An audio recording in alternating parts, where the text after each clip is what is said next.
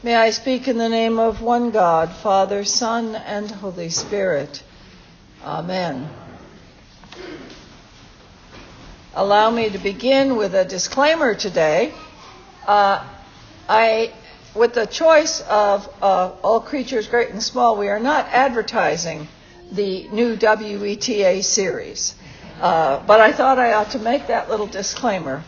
It just seems such a good hymn to sing.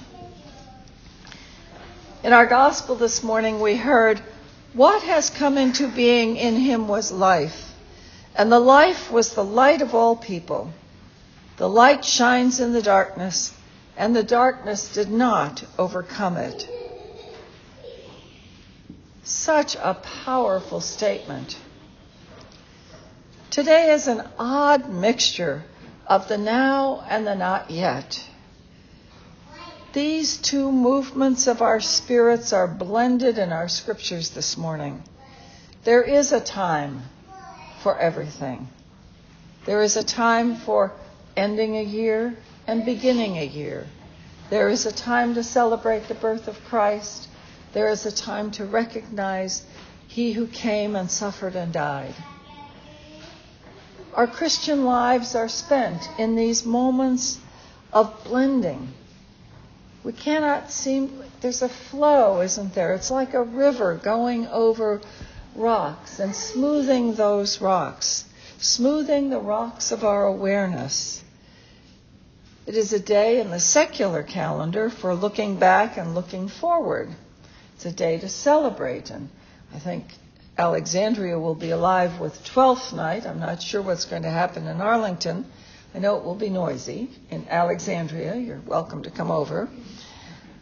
But in our Christian calendar, we continue to reflect on the meaning of the Word became flesh and living among us.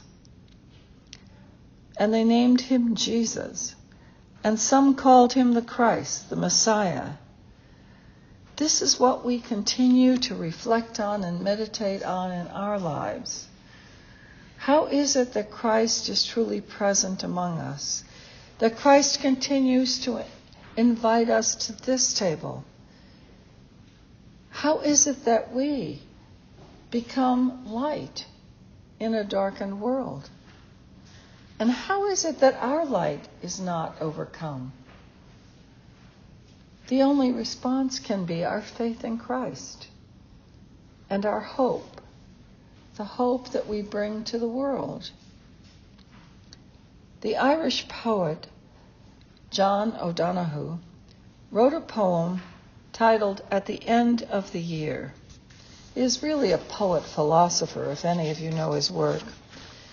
I will read it now as part of our shared reflection this morning. As the year draws to its end, we give thanks for the gifts it brought and how they became inlaid within us where neither time nor tide can touch them.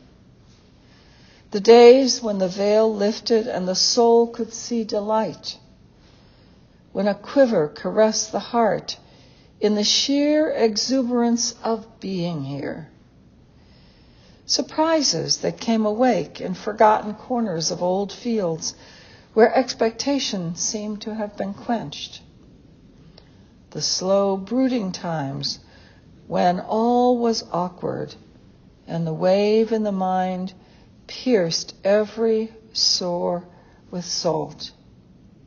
The darkened days that stopped the confidence of the dawn. Days when beloved faces shone brighter with light from beyond themselves and from the granite of some secret sorrow, a stream of buried tears loosened we bless this year for all we learned, for all we loved and lost, and for the quiet way it brought us nearer to our invisible destination.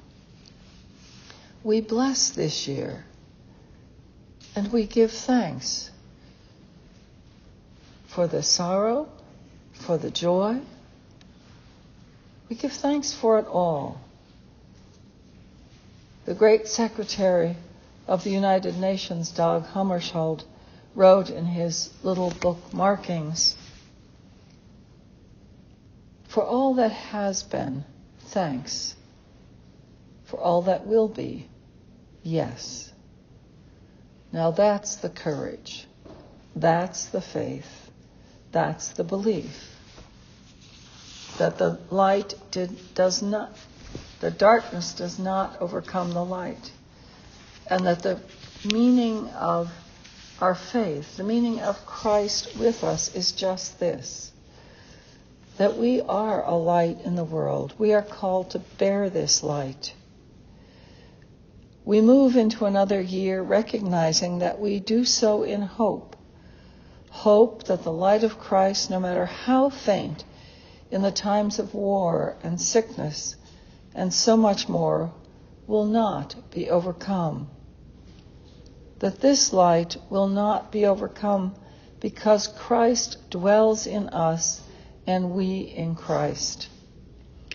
I never cease to be struck by the insightful and hopeful words of another poet, Amanda Gorman, in her remarkable poem, The Hill We Climb. We know this poem.